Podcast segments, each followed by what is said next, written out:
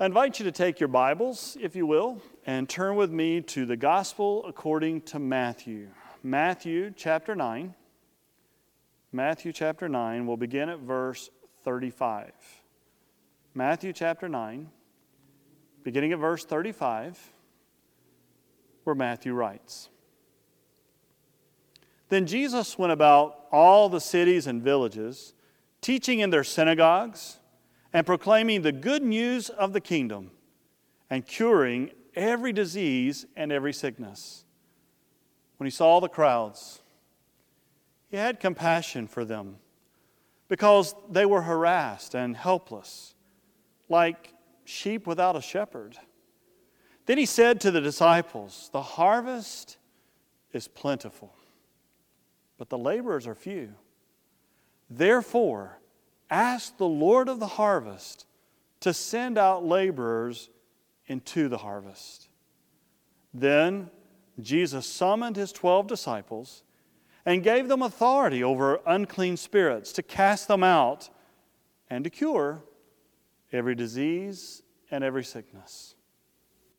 This is the word of God for the people of God. Thanks be to God. Let us pray. Almighty God, we give you thanks for your holy word and for this privilege now of studying it together. And now, as I stand before these, your people, I pray that this would be your message and not my own. Through the name of Jesus Christ. Amen.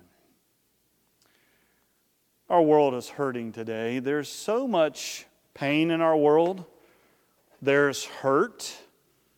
There's anger. So much is going on in the lives of people. There's loneliness. Even though there may be crowds of people all around, so many people today are desperately lonely. They're suffering. Some are suffering from physical issues, others from family issues, emotional issues. There's so much that go on in the lives of the people. And there's hunger today. There's a, a search for fulfillment, that, that desire to find what's missing in our lives. There's so much, when you look at out at the crowd, there's so much going on in the lives of the people. We're at a transition point in the Gospel of Matthew. In Matthew chapters 5, 6, and 7, Jesus has been sharing that beautiful Sermon on the Mount, the teaching and the preaching of Jesus. Chapters 8 and 9, you have a collection of miracle stories, the amazing healings that Jesus would perform, the things that he would do to help those who were hurting, those who were struggling. And then in verse 10, there's the sending, the mission, chapter 10, rather, the sending, the, the mission of the church. And there's an intentional connection here that's easy to miss. There are a couple of bookends that when you see what Matthew is doing when he puts this gospel together, it's pretty incredible. So turn back in your Bibles to the end of chapter 4, verse 23. Matthew 4, verse 23, and listen carefully to what Matthew says. Jesus went throughout Galilee, teaching in their synagogues and proclaiming the good news of the kingdom and curing every disease and every sickness among the people. Then remember, 5, 6, and 7, we hear the teachings of Jesus that he just referred to. Chapters 8 and 9, we see the miracles and the taking care of the people. And then catch the other book in that we just read, Matthew 9, verse 35, and listen to how similar, actually how almost verbatim Matthew is again when he says in chapter 9, verse 35, Then Jesus went about all the cities and villages, teaching in their synagogues and proclaiming the good news of the kingdom, curing every disease and every sickness. Jesus, teaching the people about this amazing love of God the healing of God, the grace of God, then demonstrating it by loving the people, healing their needs and their diseases and their sicknesses. They were told that Jesus looks out at the crowd. One of the challenging things, I think, when we read the scripture is we sometimes read it so fast that we move from one point to the other very quickly without pausing to experience the emotion, the feeling, to maybe see what Jesus was seeing. Matthew says that Jesus saw the crowds. I picture that as a moment of quiet. The crowds are there, and Jesus is taking it all in, looking at all the people that are there. And then he's filled with compassion for them because Jesus didn't simply see the crowds, he actually saw the people in the crowd. He saw them by name, the individuals that were there, the things that were going on in their lives. One of the things that we learn about Jesus is that Jesus really does see the people. He sees you, He sees me. He doesn't just see a, a person and a body, He sees you by name. He knows who you are. And, and he sees this crowd, he sees the people, and he's filled with compassion. We see that, for example, with the Samaritan woman at the well in John chapter 4. Remember the story of how Jesus goes into Samaria. There's this woman at the well. She's cast out by her own people. And yet, what we see and what we hear is that Jesus sees her and loves her, has compassion for her. One of my favorite stories in the Bible is the story of Zacchaeus. He was a wee little man. And, and, when we hear that, it's not only in stature, he was a wee little man in status. He was a chief tax collector, and you may remember Rome is occupying Israel at this time, so the tax collector is actually collecting taxes for the very government that's occupying our beloved land, for our captors, for our oppressors. And he was the chief tax collector. He was despised. He hears that Jesus is there in the town of Jericho and, and he wants to see Jesus. Nobody is going to make their way for Zacchaeus to be able to get up front. Most people didn't care at all about Zacchaeus. So he goes and he finds a tree, climbs up in the tree so that he can get a glimpse of Jesus when he comes by. And what I love in the scripture is that Jesus sees Zacchaeus, stops, calls him by name, invites him to come down out of the tree, and says, I'm going to go to your house today. Once again, then Jesus is accused of this guy goes to the homes of sinners. He eats with tax collectors and sinners. Why would you do that? Why would you do that? Jesus saw the person, and he loved the person. A colleague of mine was sharing one day, we were talking about some things, and he was describing a person that he had worked with for quite some time. And he said, You know, the challenge with him is that he loves the crowds, but he hates the people. His point was he loves being in front of a bunch of people, he doesn't want to have to deal with the people and their lives. That's the opposite of Jesus. Jesus was the kind who saw the crowds, but Matthew makes it clear he actually saw the people, saw their hearts, saw their lives, and he loved them dearly. He saw their needs and he pauses. The harvest is plentiful, but the laborers are few. So he says to the disciples, Pray to the Lord of the harvest, pray to the owner of the harvest, pray to God that he would send laborers into his harvest to care for these people. N.T. Wright is a great biblical scholar that you've heard me mention before, and and N.T. Wright reminds us, he said, outside the Lord's Prayer itself, Jesus doesn't often tell his followers what to pray for. But this time he does.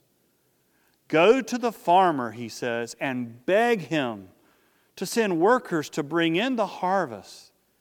And as his followers pray that prayer, the answer comes back worryingly quickly You are yourselves to be the answer to your own prayer. So you turn the page to chapter 10, verse 1, and immediately Jesus calls the disciples together, gives them the authority to go preach and teach and cure all the things that we've been watching Jesus do. The church is now called to go and do. It's a commissioning. We learn from the scripture what the church is really all about. A couple of weeks ago, we were looking at Pentecost. And in the story of Pentecost, we were talking about this is a God sized mission. And with the power of the Holy Spirit, God gave us God sized power to carry it out. This is kind of the commissioning that we see. Well, what are we to do with this mission and this power? And Matthew tells us so much in these few verses. First thing he said was that Jesus went to the cities. Told us in Matthew 4 tells us again in Matthew 9, Jesus went. And we're not told that Jesus said, make sure everybody knows Saturday night, 7 o'clock, come to me. This is where I'll be. And if you want to hear anything, you come to me. Jesus went to the people. He actually went to get involved in their lives. He didn't simply say, y'all come. He actually went to them. It's not to say that gathering together as the church is not important. Of course it is. I mean, we hear in Acts chapter 2 that following Pentecost, they would regularly devote themselves to the apostles' teaching, the fellowship, the breaking of bread, and prayers. Coming together is absolutely vital. In Hebrews, we're even reminded in Hebrews 10 25 not to neglect meeting together as some people are known to do. But that meeting together as the body of Christ is critical. But what we also learn is not only do we join together, but then we're to go. Remember Matthew 28, verse 19, the Great Commission as Jesus is ascending. The first word he said is, Now go, therefore. Now that you know this, now that you've experienced this, go, therefore. We're to go and make a difference in the lives of other people. And teaching the gospel, the good news, teaching the good news of the kingdom. For some reason, we tend to be timid on teaching our faith, but Matthew constantly refers to it, Jesus constantly refers to it as good news. The word gospel means good news. We're not trying to go out and share with people hard news, although some of it may be difficult. But overall, it's good news that God loves us so much to give His only begotten Son. It's good news that we are then come together and share the body and blood of Christ and be reminded of how much God loves us. And what we learn in the scripture is we're not just a crowd, He sees us. Jesus sees you and loves you. And that's amazingly good news. And then we're to go and tell this hurting world around us that Jesus loves every one of them and he sees every one of them. He sees their lives, their hearts, their individuality, their uniqueness, their stories. And he wants the good news for everyone. So the teaching, it's critical, this gospel. And then, response to the teaching, he says, and then heal their sicknesses, cure their diseases, be with the people that are hurting. But it's based on the teaching. This is all in the name of and on behalf of Jesus Christ. The church is not some glorified civic organization that simply does good things. We do good things because it's a result of this good news of God. And it's in the name of and it's on behalf of God. And this desire then of the church to go out into the world is a response to where Jesus looks at us with compassion. He saw the crowds and he was moved with compassion. Chuck Swindoll says that Others will not care how much we know until they know how much we care. Compassion. It's interesting sometimes how we judge people. We see what's going on and we think we understand and we make a judgment, but then we learn more about their lives. Changes the story. Stephen Covey, the writer of The Habits of Highly Effective People, tells us as well a story where on a Sunday morning he was on a subway train in New York City it was kind of a quiet morning. People were reading the paper, just kind of looking aside, some reading a book. But it was a very peaceful trip on a Sunday morning, and all of a sudden, a father gets on with a couple of children, and the, the children just start going wild, wreaking all kinds of havoc. The father, he sits down in a seat, and he just kind of puts his head down in his hands. He doesn't appear to be paying any attention to what his children are doing right now, and and so, with his eyes closed, he seems to be just sitting there resting while his kids are just disrupting this whole morning ride for everyone. And finally, Covey decides he needs to say something, and he says to the guy that's sitting there, Your children are wreaking all kinds of havoc here. They're misbehaving badly. Can you say or do something? And the man lifted up his head and rubbed his face for a moment and then said, I'm sorry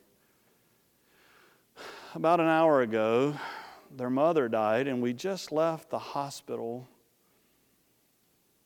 I don't know what to think. And he looks at his kids and he said, and obviously, I don't know how to handle it either. And Covey said, the whole paradigm shifted. Because now he didn't see two nuisance children and a man who was ignoring them but a family. A family going through an amazing crisis. And he looked at him, I am so sorry. Is there anything that, that I can do? See, Jesus, when he looked out at the crowds, he saw the people and he saw the story, he heard the stories. And when the church goes out, our challenge is not simply to see the crowds and this one annoys me and that one's too loud, but to try to see the people. They have names, they have stories, they're unique. And Jesus had compassion and he said, I need you to go to them. I need you to go to them. See, Jesus was constantly filled with compassion and Matthew 14. If you turn over in your Bibles, you'll see the story of the feeding of the 5,000. And in Matthew 14, verse 13, this is what the scripture says. But when the crowds heard it, they followed him on foot from the towns. And when he went to shore, now Jesus had tried to get away on his own. But rather than being frustrated, when he went ashore, he saw a great crowd and he had compassion for them Jesus was personally exhausted, but he saw the people. And he had compassion for them and he cured their sick. And later, he fed them the loaves and the fish. You turn the chapter over to Matthew 15, you have another story, this time the feeding of the 4,000. And, in verse 32, Matthew tells us Then Jesus called his disciples and he said, I have compassion for the crowd because they've now been with me for three days. They have nothing to eat. And I do not want to send them away hungry, for they might faint on the way. Wow. Jesus didn't just see a crowd, he saw people. Remember then, finally, in Matthew 20, verse 29, there are two blind men in Jericho. Matthew tells us in verse 29 as they were leaving Jericho, a large crowd followed him. There were two blind men sitting by the roadside. When they heard that Jesus was passing by, they shouted, Lord, have mercy on us, son of David. And the crowd sternly ordered them to be quiet, but they shouted even more loudly, Have mercy on us, Lord, son of David. And Jesus again stood still and he saw them. He actually saw them. And he called them, saying, What do you want me to do for you? And they said, Lord, let our eyes be opened. And verse 34 moved with compassion, Jesus touched their eyes, and immediately their sight followed. I love the scripture that we have today. It seems like such a short verse, but it's a bookend. We were told what Jesus did, then chapters 5, 6, 7, we hear the teachings. 8 and 9, we see Jesus' compassion and miracles. And 10, we're then called to go and, and to be the church. We are the ones called to will see this hurt in our world and reach out to those who are suffering and those who are hurting and those who are lonely, those who are struggling. Because thanks be to God, He looked out and saw us and actually saw us. And when He did, He loved us enough to die for us, to give his body and his blood for us.